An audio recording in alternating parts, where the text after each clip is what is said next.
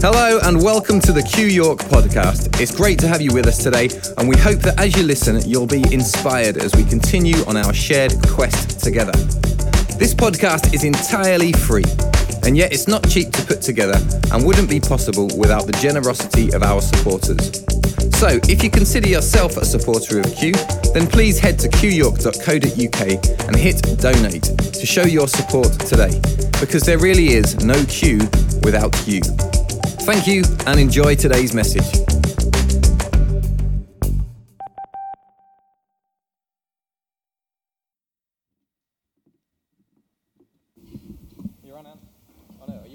It's me. Sorry.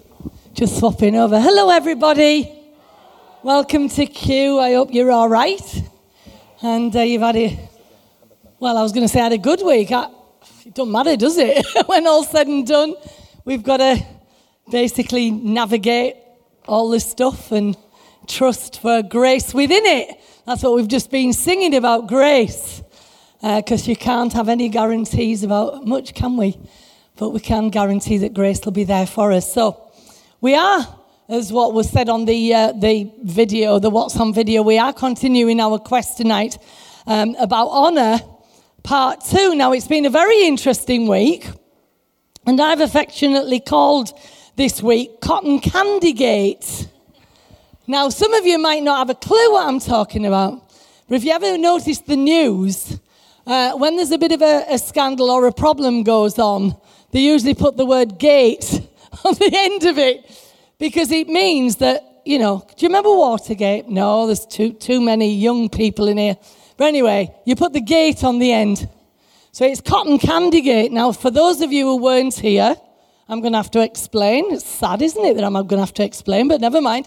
Um, basically, we put, we, in our quest for honor, we showed a video and it was one that was called The War, and it uh, had uh, Kevin Costner in it. And the little clip we showed caused some concern. Now, that's okay. Please hear me. That is okay. That's why we queue, because we actually want people to think. So we might put stuff on the screen that you might think, oh, they're making me believe this. No, we're not making you believe anything. We just want to introduce ideas so that you can go away. And then guess what? We believe in a higher power that's going to hover, like what it says right in the beginning in Genesis, that says hovered, hovered, and basically made things happen. And if there are things in you that need to change, that spirit will hover and things will change. If it doesn't need to change, don't worry about it. Are you with me? But anyway, just so that you understand, the clip we showed was it created some issues, and so we feel we have a responsibility, uh, responsibility to address those tonight. Now, it seemed as though what was the struggle was it seemed that somebody was being honored. Those children uh, were being honored with the cotton candy when actually they'd behaved so badly. And some of you weren't happy with that, and that's fine. We're okay, like I said. But some of you were saying, well, what message did the father send back to the child who had been bullied and beaten up so badly? Had the father, in attempt to be kind to the poor children, actually dishonored his own son? And these are great questions, and we're really thankful that you're asking them. So it's interesting that the con- cotton candy to many was seen as a reward uh, rather than a kindness that was unrelated. Now you've got to think about that. It was unrelated. The dad wasn't giving the cotton candy to the kids because they had bullied the son. He'd given it because he felt that they hadn't been given anything in a very long time. Now, do you see the difference? There's a very great difference. And often in our lives, when we're wondering how to deal with situations, we relate things, we put, we associate things way too quickly, and we think, well, if I do this, they'll think that. When actually, no, let's separate. What you did here was wrong. But when I'm giving you the cotton candy here, it's actually just to say, I am honoring who you are, not what you have done. Now, can you see the difference? It's massive. And anybody who wants to talk to us a bit more of that, obviously you know you can. But for those who were here, I hope that's helped that a bit. So, anyway, um, these are great questions, and some it's totally unreasonable uh, to think uh, that we can be kind to those who are being unkind. Now, you know, it seems that we really struggle in that. Now, we talked about a quest for honour. Now, have you ever thought about the fact that a judge um, is referenced or you call him your honour? Now, isn't that funny that a judge, we would say, your honour? Now, why is that? It's because it's his job to reinstate by judgment the honour that seems to have been lost to those that have been offended. Now, that's what a judge does. And um, we are basically uh, all little judges. Have you ever thought when something happens, what's the first thing we do? We put on the judge's hat and we start to judge. Now, every one of you last week will have resonated with something different in that story. Some of you will resonate with the children, some of you resonated with the son, some of you resonated with the father, all because of your life story. So, um, when we are or have our judge's hat on, we decide what judgment we're going to make. And usually we decide if the people are deserving, and based on how much we love those people, if you're in relationship with those people, it's going to be a doddle. Think about it. If you love somebody, oh, we can always see the bright side. We can always see the reasons. But if you don't love those people, I can promise you it'll be a, a, a different story. But you see, we're told in Scripture that somebody might potentially give their life some, for somebody who seems to be good. He says somebody might dare to die for somebody who is deemed good, but for somebody who is deemed evil or bad, no, we're not going to do that because we think that that is inappropriate behavior. So here's the point to grace, and we've just been singing about grace, to grace those who have done us wrong is a risk. And we fear because who knows whether the investment of grace uh, will come back to us a positive or a negative. It might bite us in, in the butt. And uh, it's really that issue. Now, I don't know what slide we've got on. Yeah. The grace you show to some allows them to remain lawless. Now, this is a, a massive thing to think about.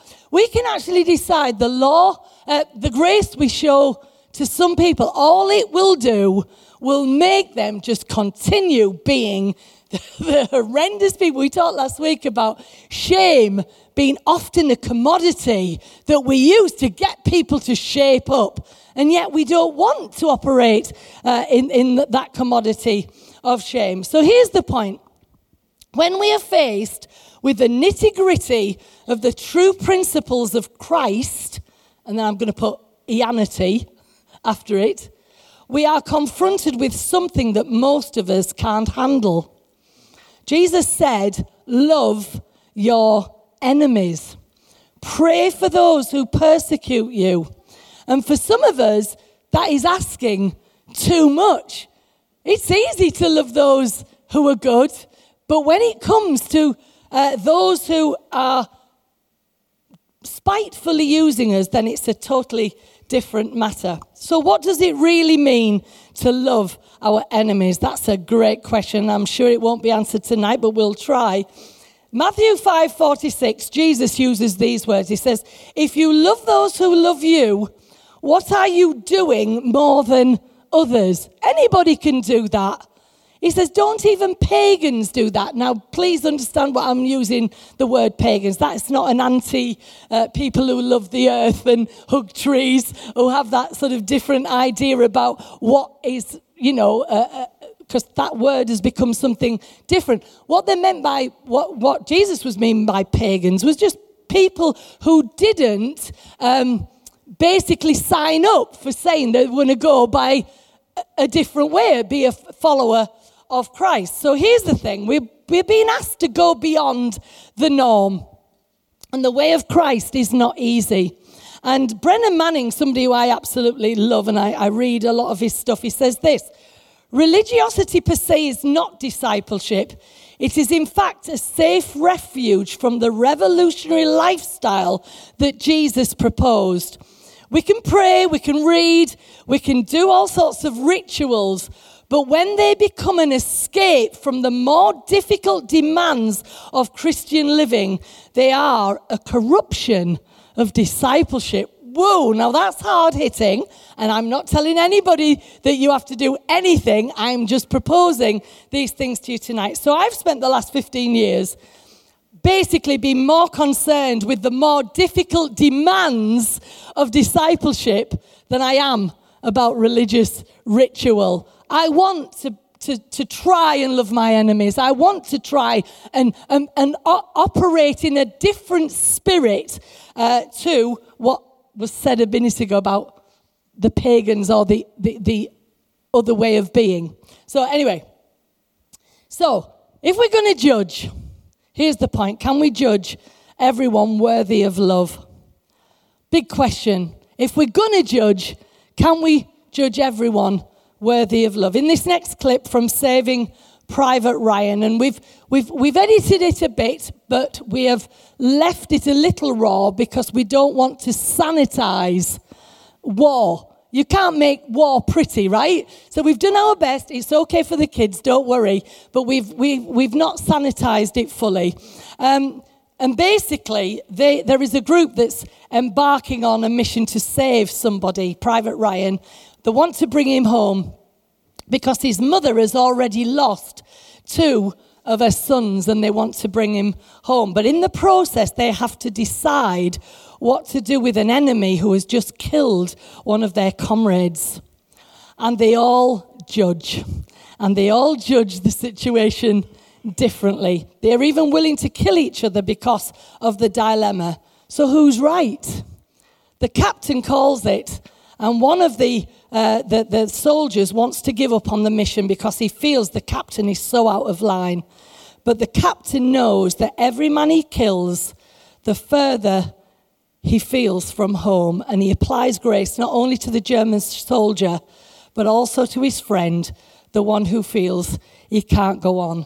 These are truly difficult situations, but we are going to try and face them tonight.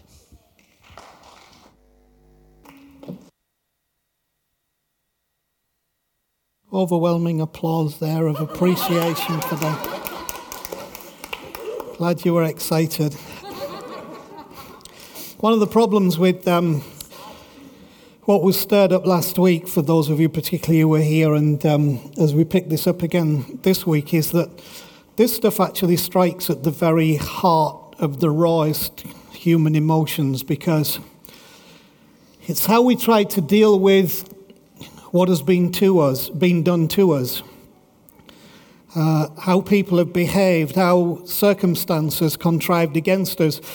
It's rarely what we have done to others, which is something Jesus was driving at when he said, Do to others as you'd have them do to you, because uh, mostly the focus of our understanding and our emotions and our psyche is in what has been done to us. And those are the things that we wrestle with when we've been let down, when we feel actual more than just small failure, but actual um, offense and hurt and pain and uh, abuse has come, has come our way. And um, you know what Chris said about the, the candy floss last week, the, uh, the cotton candy, as our American friends call it, was the issue that the candy given to the kids was not a reward. And the problem is that we can struggle to separate anything that is kindness to those we feel undeserving from the perspective of reward or punishment. And so we, we then lose the ability to measure and weigh anything outside of the criteria of what will I get from this, what will this give to me, or what can I achieve by this, or what will this take from me, and what will I lose by doing this? So, so somewhere in that melee, we lose any sense of a purity of, of just righteousness towards humanity in the way that we would like humanity to treat us. And I love, I love what he said last week that the candy floss wasn't a reward, but he looked like those kids hadn't been given anything in a very long time. And if, if, if you would just catch that and not forget that and let that percolate in your spirit, because there are a lot of people who really, the way they are is because they haven't been given anything by anybody in a very long time. Not a word of kindness, not a word of love, not a recognition, not attention, nothing. And if you would let that sit in your spirit, it would be, it would be something that will, will help you to address, address this issue. See, I'm not interested in being a follower of Jesus. Because Jesus lived 2,000 years ago lived a good life, he did some miracles, and then he died. What I am interested in is being the Christ in the earth today. It's more important that you are Christ than that you are a follower of Jesus. The problem is there are too many people trying to be a follower of Jesus looking for experiences because most of the people who followed Jesus were looking for a miracle, looking for something to change, some, some, some high, not really looking to catch what was the Spirit of the Christ that has been in all things from the beginning of time and still seeks to touch people today. So, on Saving Private Ryan, you know, it's interesting because you've got just about every emotion there. Should we let him go? Should we not let him go? He's our enemy. Well, uh, someone else will deal with it. No, we should deal with it. Well, what might he do? Well, if you want to see the outcome of that story, that guy at the end of the film shoots dead the captain who was there, played by Tom Hanks. So the one who initiated leaving him and not hurting him, he's killed by the guy. So that for me is like, that's a real bummer, isn't it?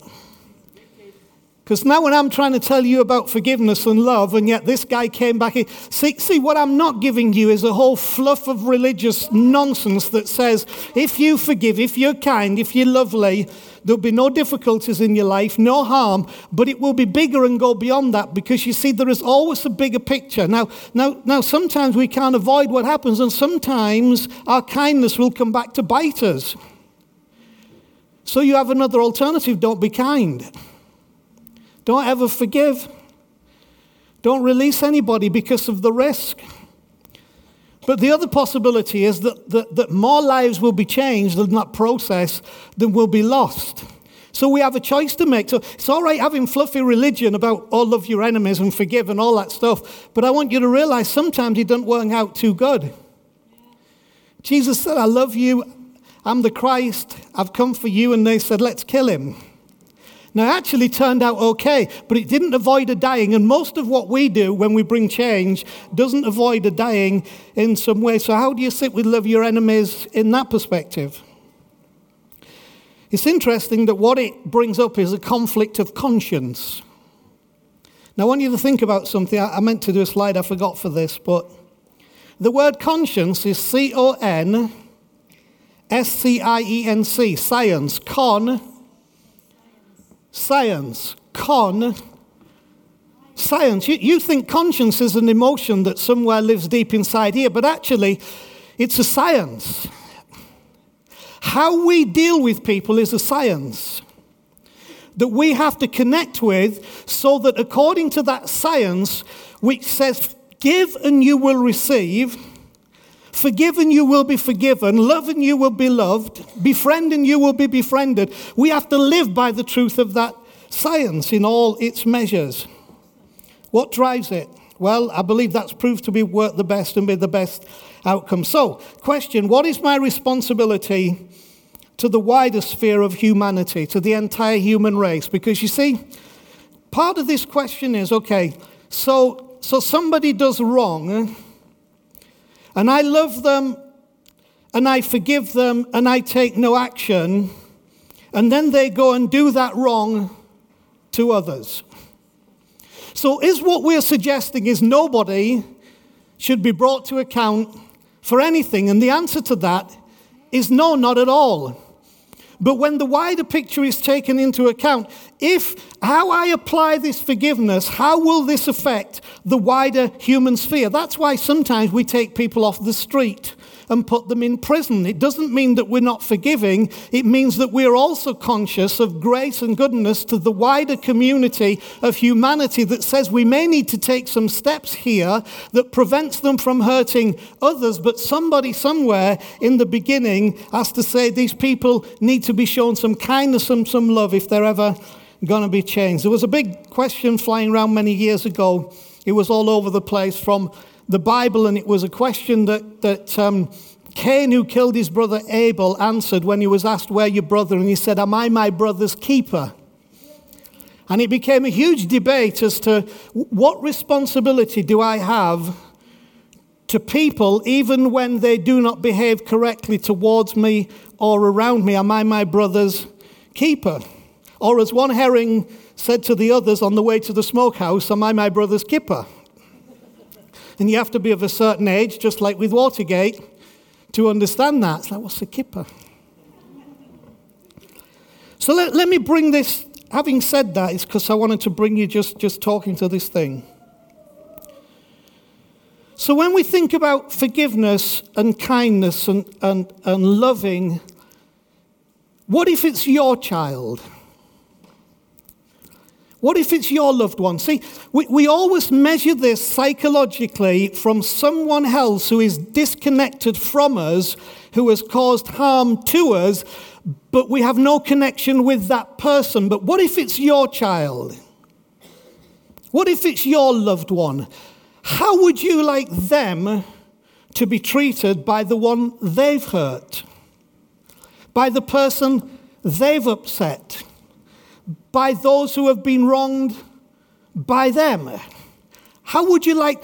That's the Christ spirit that says, What if it was you? What if it was your child? How would you like to be treated? Do to others as you would have them do to you, but if you think I'm perfect, so all people are going to do is give me flowers and accolades, you're not thinking it through. It's think if you're in trouble and if you've done something wrong and you're the hurting one, you're the offending one, how would you like someone to treat you? And if that's come from a history of your struggle and pain, wouldn't you like someone to give to you just because you've not been given anything in a very long time? That would help you. That's the balancer that should draw all of us in to say, I have a responsibility to the wider sphere of humanity, to the entire human race in this, because that's how I would like to be treated, or my children to be treated. We are so driven by reward over righteous acts, so driven by how will this harm or benefit me, rather than the deeper sense of our shared humanity. I like what he said there at the end. Chris mentioned it at the beginning. One of the reasons he walked away, he said, I just know that every man I kill, the farther away I am, uh, the farther away from home I feel. And the truth is, every man, every woman you kill with your words, with your bad attitude, with your, with your, with your conclusions and your judgments, will take you a step further away from the home that you're looking for. Revenge will never bring peace, but honor somehow makes a way that life can come and love can flourish.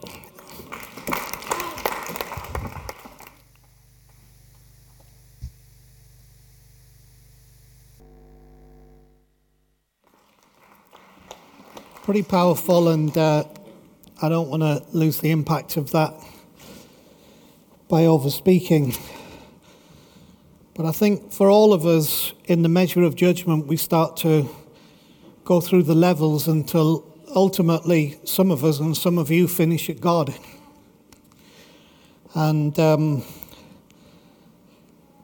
when we think that what he said to Mackenzie, I'm only asking you to do something you believe God does, which is to make a distinction between who's in and who's out, who gets blessed, who doesn't get blessed, and ultimately, if we don't give honor, if we don't live in a place of honor, what we finish up doing is not just judging God, but we finish up replacing God because we do what we think God would do by then deciding who's going to get it and who's not. And that's usually by terms of what people we think people deserve, and um, and usually a retributive justice because we think we'll feel better if we hurt those who hurt us, if we kill those who kill us, and it never works. You know, Chris mentioned a verse earlier, it's in Romans chapter 5 and um, verse 7. It says, Very rarely will anyone die for a righteous man, though for a good man some might possibly dare to die. But God demonstrates his own love for us in this while we were still sinners, Christ died for us.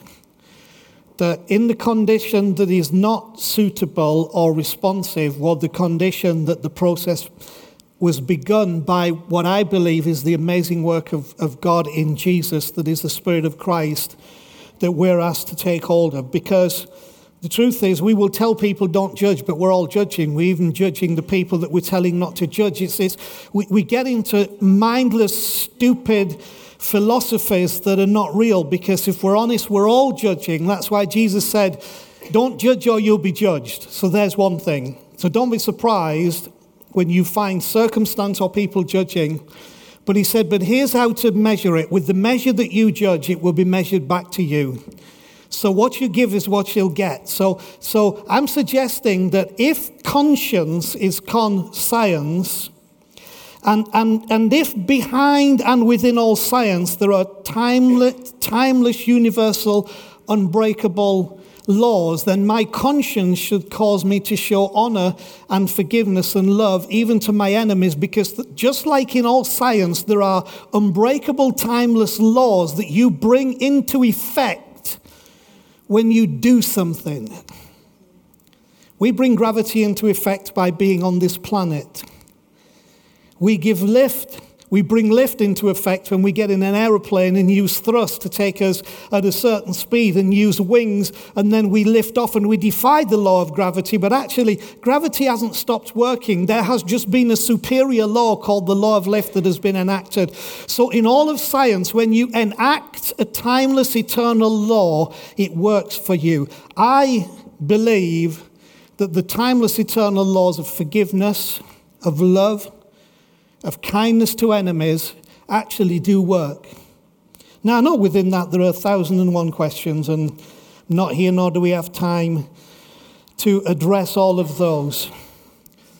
But what I like to think is that, yeah, you know, that Christ died even while we were sinners, but that's what the story of the resurrection is about. It's about emerging on the other side of the death. And, and if there is anything that, that dignifies the Christ message, it's the rising on the other side of the death. It's the fact that the sacrifice that brings you to the love that takes you into a death will never be the end of the story because what there will be is a resurrection. And when resurrection life comes, death can't touch that kind of life. It's a risk, it's always a risk.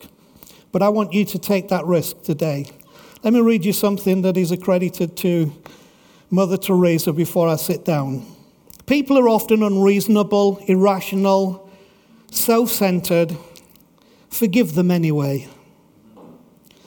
If you are kind, people may accuse you of selfish, ulterior motives. Be kind anyway. If you're successful, you'll win some unfaithful friends and some genuine enemies. Succeed anyway. If you're honest and sincere, people may deceive you. But be honest and sincere anyway. What you spend years creating, others could destroy overnight. But create anyway. If you find serenity and happiness, some may be jealous. But be happy anyway.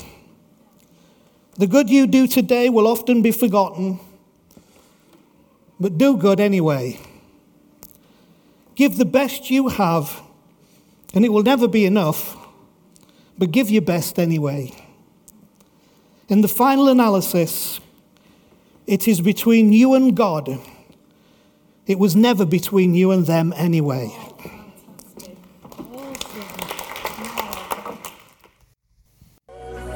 Okay, so one final word. We're all going to judge. You're going to judge. I'm going to judge. Don't get all hyper spiritual and self righteous time you're going to do that, please will you, in Christ's name, make your default position that you judge everyone worthy of love. It's not the final word, it's not the final event. Lots may have to happen, but if your default position is that you judge everyone worthy of love, what you do and what you release and what happens will allow all the strength of heaven and of Christ to work in that situation. Judge everyone worthy of love.